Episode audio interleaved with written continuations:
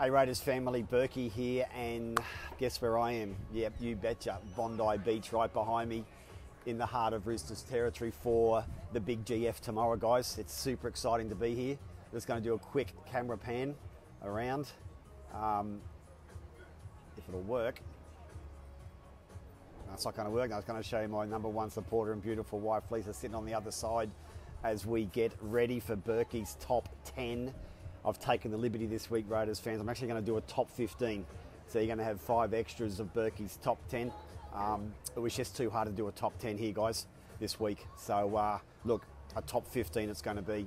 Um, yeah, so Bondi, copping plenty of abuse from the uh, Rooster supporters, all in good jest, all in good fun. As I said, there's a new sheriff in town, happens to be Green, and we're going to take over the stadium tomorrow, guys. So let's get into it, okay? It's a big top 10 to get through. As I said, five extras today. Um, so I hope you enjoy it. Look, number one, let's start off. I'm not going to talk much about the Roosters. Um, enough's already been said about them, but I just want, I, I really want to drill down to where we have to win this game. So number one, I've got go for it.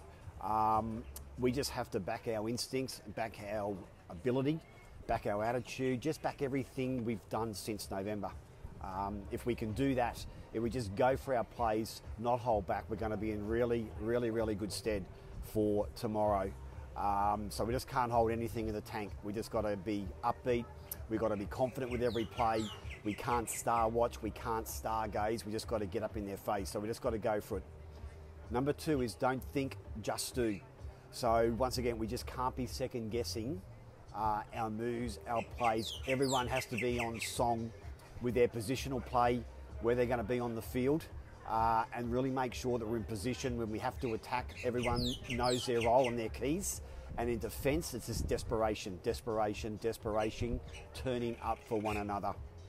Number three, one percenters are magnified. So usually through the year we talk about one percenters. Uh, chase marker, kick return, straight line, pressure on the kicker, um, covering from the inside. In finals, the one percenters are magnified tenfold. So all those little things go to win these games. Um, once again, they're things you can't train for. They're either in your heart or they're not. Uh, so the one percenters tomorrow are going to have to be exemplary done. Uh, everyone's going to have to give their one percenters every time they're on the field. Uh, if we do that, we're going to be right in the contest for the full 80 minutes. So the one percenters are going to be magnified tomorrow. We just got to have faith that we can do it Number four, we've got to start fast. Um, but even if the Roosters do get away 12 0, 12 2, uh, and get a lead on us, I'm really confident with our grit and resolve. As long as we start fast and we're in the game, we've picked up the speed of the game very quickly. Um, we're going to be going really well towards the 80 minute mark. So we just got to make sure that uh, we start really well um, and don't let us gaze and star watch what they're going to do. We've got to run our own game. Um, I'd prefer we keep the ball in play instead of kicking it out. I think if we can really use our speed, our lighter forward pack, uh, we can really make an impact through the Roosters through that middle third. Number five, I've gone kick to Tupou, not to Teddy. I found the Roosters back three, particularly when people kicked it to Tedesco. Tupou's got that next run, left edge, right edge. So my preference is possibly try and kick to Tupou. So Aidan and Jack kick to Tupou's corner Tedesco and Morris aren't as nearly as effective with that first ruck off the that, that first run off the ruck. So if we can try and get those guys um, in play after the Tupou run, I don't think they'll get as much yardage gain. So once again, Tupou is going to be a danger close to the line. The Roosters played their hand last weekend with the kick from Cronk to that corner. So we've really got to make sure that in general play we kick to Tupou as much as possible, really hem him into the corner, and then look at Tedesco and look at uh, Morris to really aim up in defence and block him in that corner. Number six, I've gone for the Cronk Keary combination. Now, Cronk's 35 or 34, whatever he is. Keary is not a good defender, um, and Cronk finds it very difficult to double up, double up in defence. So we've got to make sure, once again, whenever we can get a chance, we've got to nail those guys in attack and really work them over in defence. So our edges, Bateman, Elliott, Jack, Jared, Papalii, Sia. If we can aim up on Cronk and Keary, really work them over, we can hopefully nullify some of their attacking prowess um, because they're going to be too tired. So we've really got to look for those guys as much as possible. Cronk's going to be probably inside of uh, Tupou's wing, and Keary's going to be probably inside of Morris. So Cordner, uh, Latrell, um, Manu are going to be jamming in in defence to try and stop our raids that way. But we've really got to we've really got to play to the edges. That's where our strength is. That's where we've really got to play and play hard. Number eight, don't panic. If things aren't going our way early, or even at the 65 minute mark and we're in the contest, we just can't afford to panic. Um, really, really important that we maintain composure in these big games. We can't afford to get flustered. We can't afford to panic our plays. We've got to get to our kicks. Even if it's not on, we take three or four rucks out of dummy half and make sure we get our kick away as much as possible. Number nine, run, Jack, run. So I think Jack has to run more tomorrow than actually look to offload to Elliott. I think the more that Jack can run tomorrow, left foot step down in behind the rucks, down through that middle third. If Jack can run a hell of a lot more tomorrow, I think we're going to be in really good stead for this contest. Uh, I'd like to see the first, first three or four sets of six, just take the line on, see if he can poke his nose through, really ask edges, sorry, uh, really ask some questions of, uh, of Cronk on that right edge, as I said earlier. Really try and square up Manu, uh, sorry, um, uh, yeah, Manu, really try and work him over as well. If Jack can really run the ball a lot more as a running lock forward or a running forward, I think it's going to hold us in a hell of a lot of good stead. Number 10, Hodgo. Um, probably the key in the heartbeat to our attack tomorrow. He's just got to go in ways and he's got to go in numbers and take the attack with him.